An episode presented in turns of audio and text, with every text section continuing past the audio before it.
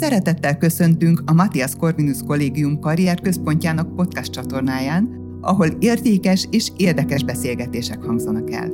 Társalgások az aktuális intézményi életről a múltat felidézve és a jövőbe tekintve. Hasznos információk, érdekfeszítő témák, beszámolók mindazoknak, akik az MCC kötelékében tanulnak vagy tanultak, és azoknak is, akik most fontolgatják, hogy csatlakoznak Kárpát-medence legjelentősebb tehetséggondozó intézményéhez. Sziasztok, szeretettel köszöntjük a hallgatókat. Újra itt vagyunk az MCC-nek a podcast stúdiójában. Velem szembe ül Ekler Luca a Paralimpikon. Köszönöm, Luca, hogy eljöttél és elfogadtad a meghívásunkat. Köszönöm a meghívást, én is sok szeretettel köszöntök mindenkit. Az idei MCC Festen már találkoztunk, ott, ott voltál egy pódiumbeszélgetésen, és ott jutott eszembe, hogy tök jó lenne egy, egy olyan beszélgetést is csinálni, amit így a, a nyilvánosság a későbbiekben is meg tud hallgatni. Itt több EB és VB aranyjal is büszkelkedhetsz, egy új világcsúcsot is elértél 582 centivel Párizsban, és talán az eddigi legnagyobb büszkeséged az a tokiói aranyérem. De hogy jutottál ide, mi a te utad, honnan is jössz? Már egy jó ideje kezdődött minden, szerintem ez a legegyszerűbb, ha visszamegyünk a legelejére, és onnan kezdem. Nagyon sportos családban nőttem fel, tényleg a szüleim, nagyszüleim és a három öcsém is sportol, és mindig sportoltak. Azt hiszem, ez sokat segített abban, hogy amikor nehezebb időszak következett az életembe, akkor is át tudjak lendülni. Én tenisszel kezdtem a sportkarrieremet, aztán ennek sajnos egy stroke következtében bekövetkezett baloldali bénulás elég gyorsan úgymond véget vetett, vagyis hát nem tudtam azon a szinten folytatni, ugyanis a baloldalam az lebénult, és ezután egy, hát egy éves rehabilitáció volt, mire fizioterápiával, gyógytornával, gyógyszeres kezeléssel az állapotom szépen elkezdett javulni, és azt mondták az orvosok, hogy akkor újra lehet menni sportolni, bár az élsportot azt sosem javasolták nekem, viszont hihetetlenül hiányzott a mozgás a mindennapjaiból, úgyhogy nem volt kérdés az, hogyha újra kezdem, akkor mindenképpen sportolni szeretnék. Tíz éves voltam, amikor ez megtörtént. Talán a felépülés nem is volt ott olyan, olyan nehéz, a családom mindenben támogatott, mellettem voltak, nem volt olyan nap, hogy reggel vagy este a kórházi ágyamnál ne ült volna ott valaki, viszont utána, ahogy teltek az évek, ott az elfogadás és önmagam elfogadása egy elég nehéz dolog volt, de egy kicsit most ugrottam az időben, ugyanis miután megtörtént a felépülésem, ugye teniszt már nem tudtam folytatni, így egy új sportágat kerestem, Kipróbáltam elég sok mindent, de végül az atlétika lett az, ahol úgymond újra szerelembe estem, és ahol azt éreztem, hogy a fogyatékosságom az nem, nem jelent akadályt, és hogy élvezni tudom újra a mozgást. És itt a felépülési időszakot során miből merítettél erőt, mi motiválta úgymond a visszatérésre? A visszatérésemet szerintem egész egyszerűen az motiválta, hogy egyrészt hiányzott maga a sport, hiányzott a, az életem az, hogy újra a barátaimmal legyek, iskolába járjak. Tényleg a mindennapi dolgok az, hogy rendes életem legyen, és hogy ne maradjak le, vagy ne maradjak ki. Szerintem dolgokból tényleg csak olyan szerettem volna lenni, mint egy teljesen átlagos velem egykorú gyerek, és azt szerettem volna, hogy mehessek iskolába sportolni, és igazából ez volt a legnagyobb motiváció, és a családom, meg a barátaim, akik tényleg mindig ott voltak, és és mivel nekik se, ezért talán nekem sem volt az kérdés, hogy fel fogok épülni. A, a társadalom és talán így a magyar emberek is hajlamosak arra, hogyha éri őket egy rossz élmény, akkor így elkezdik a, az önhibáztatást, a miérteket keresni, hogy miért én, miért nem a szomszéd, miért nem a rossz akarom, és hogy neked is volt egy ilyen időszakod a, a felépülés során? Én azt gondolom, hogy hál' Istennek én ezt elég gyorsan lezártam magamban, mert rájöttem, hogy felesleges miérteket keresni, felesleges úgymond az okát keresni az egésznek, hiszen az én állapotomon nem fog változtatni. És talán ennek nagyon sokat köszönhetek olyan szempontból, hogy ezeket az utakat, ezeket a nem tudom, negatív gondolatokat, érzelmeket megspóroltam magamnak. Nyilván voltak rosszabb napok, most is vannak rosszabb napok, amikor talán elgondolkozom azon, hogy uh, miért történt, hogy történt, vagy miért velem, de utána rájövök, hogy ennél annyi fontosabb dolog van, és hogy ez nem fog előre vinni. Úgyhogy uh, ilyenkor talán ebből merítek erőt, és uh, sokszor meg szokták kérdezni tőlem, hogyha most visszacsinálhatnám az egészet, hogyha meg nem történt, ételtném a, a bénulásomat, a sztrókot, mindent, akkor megtenném-e, és most már azt mondanám, hogy nem. És a, miután felépültél a stroke ismét az épekkel kezdtél el versenyezni, de hogy egy idő után a parasportoló világába is beléptél. És hogy mi volt ez a, hát nem váltás, mert hogy most mind a két műfajban versenyzel még, de hogy miért érezted azt, hogy ott is helyed van? Igazából ez egy, egy érdekes dolog, mert előttem a parasport világa az teljesen rejtett volt. Én nem tudtam erről, hogy, hogy ilyen van, hogy van paralimpia, hogy van egy külön versenyrendszer, ahol fogyatékkal élő sportolók versenyezhetnek. És teljesen természetes volt, hogy az épekkel folytatom a versenyzést, már a tenisz, amikor teniszeztem, akkor is vittek el atlétika versenyekre. Igazából ez folytatódott, csak egy kicsit magasabb szinten, elkezdtem versenyezni az épekkel, Viszont ahogy nőttem fel, és jött a serdülő korszak, úgy lett nekem is egyre nehezebb az, hogy láttam, hogy másokhoz képest én egy kicsit más vagyok, a fogyatékosságom elkezdett bizonyos dolgokban zavarni, egy kicsit talán hátráltatni, úgyhogy mondjuk lassabban tudok megcsinálni bizonyos dolgokat, vagy nem tudom úgy, ahogy ők meg tudják, például egy rajtnál, vagy akár később egy súlyemelő gyakorlatnál, hogy ezeket nem ugyanúgy tudtam megcsinálni, és éreztem, hogy más vagyok. És versenyeken ez valahogy még jobban kijött, és, és egy idő után már nem is éreztem azt, hogy ugyanúgy fejlődök, közben jött egy edzőváltás, elmentem a gimnáziumba, és már ott álltam, hogy megírtam a, az érettségit, és túl voltunk a felvételin. És igazából azt éreztem, hogy, hogy most itt egy válaszút előtt állok, hogy folytatom-e a versenyszerű sportolást, vagy inkább az egyetemi tanulmányaimra helyezem a hangsúlyt, és teljesen véletlenül azon a nyáron tartották az épeknek az atlétika világbajnokságát Londonba 2017-ben, és miután annak vége lett, ültünk nyáron ott a, a tévé előtt, szerintem lehet, hogy már a felvételi eredményem is megjött, tudtuk, hogy Budapesten fogom folytatni a és Egyetemen, és édesanyámmal kerestünk valami sportcsatornát, hogy, hogy valamit tudjunk nézni, és egyszer csak azt láttuk, hogy megint atlétika megy. És kiderült, hogy ez már nem az atlétikai világbajnokság, hanem a paraatlétikai világbajnokság, és ezzel a véletlennel tudtam meg, hogy van olyan, hogy parasport, van olyan, hogy paraatlétika, és hogy az én fogyatékosságomnak is lehet, hogy van egy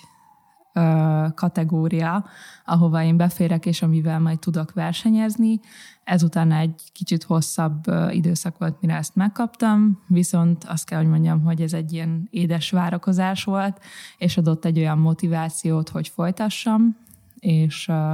a mai napig ugyanúgy versenyzek épek között, nekem nagyon jó felkészülés és nagyon nagy motiváció az, hogyha velük együtt tudok készülni és versenyezni, valamint itthon nincs is olyan sok paraversenyünk, amivel fel tudnék készülni egy nemzetközi, mondjuk Európa-bajnokság, világbajnokság, vagy éppen a paralimpiára. Úgyhogy ez így megmaradt, és azt gondolom, hogy ez így egy, egy jó dolog, és szerencsés vagyok, hogy így az egy, egymás mellett tudom csinálni a kettőt de a világversenyeim azok pedig a parasportolók között vannak. És miben más egy ilyen egy para sport? Ha, ha jól tudom, akkor tüket besorolnak egy betűvel és egy számmal. Gondolom ez egy kategóriát jelent. Illetve még azt szeretném kérdezni, amikor kimész egy paraversenyre, akkor ott a stadionnak más a hangulata, a légköre, mint egy épp stadionnak? talán nem is a stadionnak más a, a hangulata, hanem úgy az emberek, amit teremtenek, az a, az a közvetlenség, az elfogadás, a bajtársiasság, hogy egymásra, még hogyha egymás ellen is versenyzünk, nem tudunk vetétársakként tekinteni olyan szinten, hogy tudjuk, hogy mindenkinek van egy története, mindenkinek van egy olyan, olyan harc az életében, ami, amivel elérte azt, hogy most ott van, ahol, és a legmagasabb szinten tud rajthoz állni és teljesíteni. Úgyhogy emiatt szerintem sokkal barátságosabb, és nekem is ez volt az első versenyemen, ami megfogott, hogy, hogy én ide tartozok, és itt most jól érzem magamat, és hogy ott tényleg felszabadultan önmagamat már elfogadva tudtam versenyezni, és ebbe az segített nagyon sokat, hogy láttam, hogy mások, mások is akár kezek nélkül, lábak nélkül, székben, vagy éppen vakon úgy tudnak versenyezni, hogy nekik ez nem, nem jelent akadályt, és ők ezt teljesen elfogadják. Egy évvel a felvételim után kezdődött nagyjából a, az, hogy megkapjam a kategóriámat. Először egy hazai, majd egy nemzetközi kategorizálási folyamaton kellett átesni, és itthon is és kint is a T38-as kategóriába soroltak be. Ebből a T betű az angol track and fieldből jön. A track, ugye, mint T-vel jelölt kategória, a futó és az ugró számokat foglalja magában, hogyha pedig F lenne a 38-as szám előtt, az pedig a dobó számokat jelenteni, ugye, mint field versenyszámok, a 38-as szám pedig a központi idegrendszeri sérültséggel rendelkező versenyzőket takarja, és igazából itt a bénulásból származó maradványtünetek, valamint a izomgyengeség, izomremegés, a taxiás állapot, ilyenek jellemzőek a versenyzőkre, de szerintem ez tényleg akkor látszik a legjobban, hogyha valaki mondjuk megnéz erről egy videót, ott, hogyha valaki nagyon ügyes, akkor ki lehet szúrni, hogy kinek mi lehet, de tényleg azt gondolom, hogy első ránézésre az én kategóriám, mivel az egyik legenyhébb sérültségű kategória, talán nehéz észrevenni, hogy az adott versenyző mondjuk miben tér el egy egyéb sportolótól. Tegnap az egy éve voltál Tokióba, a dobogó legfelső fokán. Milyen érzés volt ez, amikor a himnusz neked játszották, és nem te hallgattad, és hogy megéri ez a négy, vagy akár egy életmunkája is, Kérdezem ezt úgy is, hogy a, az előző munkahelyemen olyan szerencsés voltam, hogy a Veszprémi úszókat láttam a, a felkészülési időszakban. Konkrétan a Rasovszki Kristófot minden nap reggel hatkor ott volt, úszott nem tudom két órát, és délután háromkor megint visszajött, és megint úszott. És hogy gondolom a válasz az, hogy megéri, de hogy így mégis hogy érzed? Én azt gondolom, hogy, hogy egyértelműen megéri. Uh, nem tudom elképzelni, hogy ezeket az élményeket ugyanúgy az élet bármilyen más területéről ilyen intenzivitással, ilyen boldogsággal meg lehetne élni, mert ezt csak azt tudom elmondani, hogy amikor én ott álltam a dobogó, legfelső fokán, és hallottam a himnuszt, akkor én azt éreztem, hogy van bennem egy, egy ilyen, egy, egy lufi, egy olyan, olyan boldogsággal teli lufi, ami egyszerűen csak nőtt, nőtt, és azt éreztem, hogy ez sosem fog kibukkanni. Uh, nyilván azért valamikor kipukkadt, mert a könnyeim azok elkezdtek folyni, de hogy tényleg ez a, ez a földön túli boldogság volt, ami, ami szerintem abban a pillanatban jellemezte az, hogy, hogy magamra is hihetetlenül büszke voltam, hogy megcsináltam, hogy megvalósítottam azt az álmomat, hogy ott lehettem Tokióba, ráadásul ugye világcsúcsa tudtam győzni, ez tényleg már csak így a, a hab volt akkor a tortán, úgyhogy hihetetlen boldog voltam és szerintem az a pillanat az, az mindent megért az elmúlt négy, ugye a, a Covid miatt öt éves felkészülést. Azért, amikor egy életmunkája benne van, akkor nyilván már el kell gondolkozni, hogy mellette mennyi mindent kell elengedni az embernek, mert nyilván az, hogy valaki sportoló, az rengeteg lemondással is jár. Nyilván ez benne van, de azt gondolom, hogy ezt a sportoló tudja, és adott esetben el tudja dönteni, hogy neki ez megéri-e, én úgy, hogy azt csináltam, amit a legjobban szeretek, nekem ez nem volt kérdés. Így úgy tudom, hogy az önkéntesség sem áll távol tőled, ugyanis cserkész vagy, és jelenleg a Magyar Cserkész Szövetségnek a, a nagykövete is egyben. A, a mai napon hirdette ki a szövetség a társadalmi felelősségvállalás tematikus évét, és ebben szerintem nagyon hasonló az MCC-hez, hogy a, a célunk az, hogy ilyen felelős állampolgárokat neveljünk, akik képesek befolyásolni pozitív értelemben a, a társadalmat és a közvetlen környezetüket. És hogy az lenne a kérdésem, hogy itt a társadalmi felelősségvállalásban, mint parasportoló, te így mit tudsz hozzátenni, vagy hogy van ezzel kapcsolatban ilyen misszió célod? Egyértelműen van, és uh, talán azért is örültem nagyon a, a felkérésnek, mert az elmúlt években egy kicsit uh, ugye a versenysport miatt sok minden egyéb területtől eltávolodtam, elhatárolódtam, és most, hogy volt egy szabadabb nyar, ami próbáltam ezeket a szálakat szépen felvenni, és rájöttem arra is, hogy egyrészt mennyit kaptam a cserkészettől, mennyit kaptam akár a szüleimtől, a családomtól, és hogy mennyire neveltek arra, hogy én is felelősséggel viselkedjek, ne csak saját magam, hanem mások iránt. Valamilyen szinten szeretném visszaadni azt a sok jót, amit kaptam, azt a tudást, és azt gondolom, hogy ez nem csak a, nem csak a sport területén, hanem akár a, a cserkészetben ö, meg tudom tenni, valamint a tavalyi évben az eukarisztikus kongresszuson is mind nagykövet voltam, és egyszerűen ott is úgy mentem el, hogy azt éreztem, hogy sokkal többet kaptam megint, mint amit adni tudtam,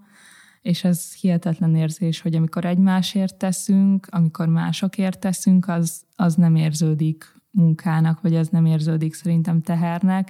és olyan szinten fel tud tölteni, és ki tud kapcsolni, hogy erre is azt tudom mondani, hogy, hogy ez egy olyan dolog, amit szívesen csinálok. Itt már az előző percekben pedzegetted a karriert és versus sportot,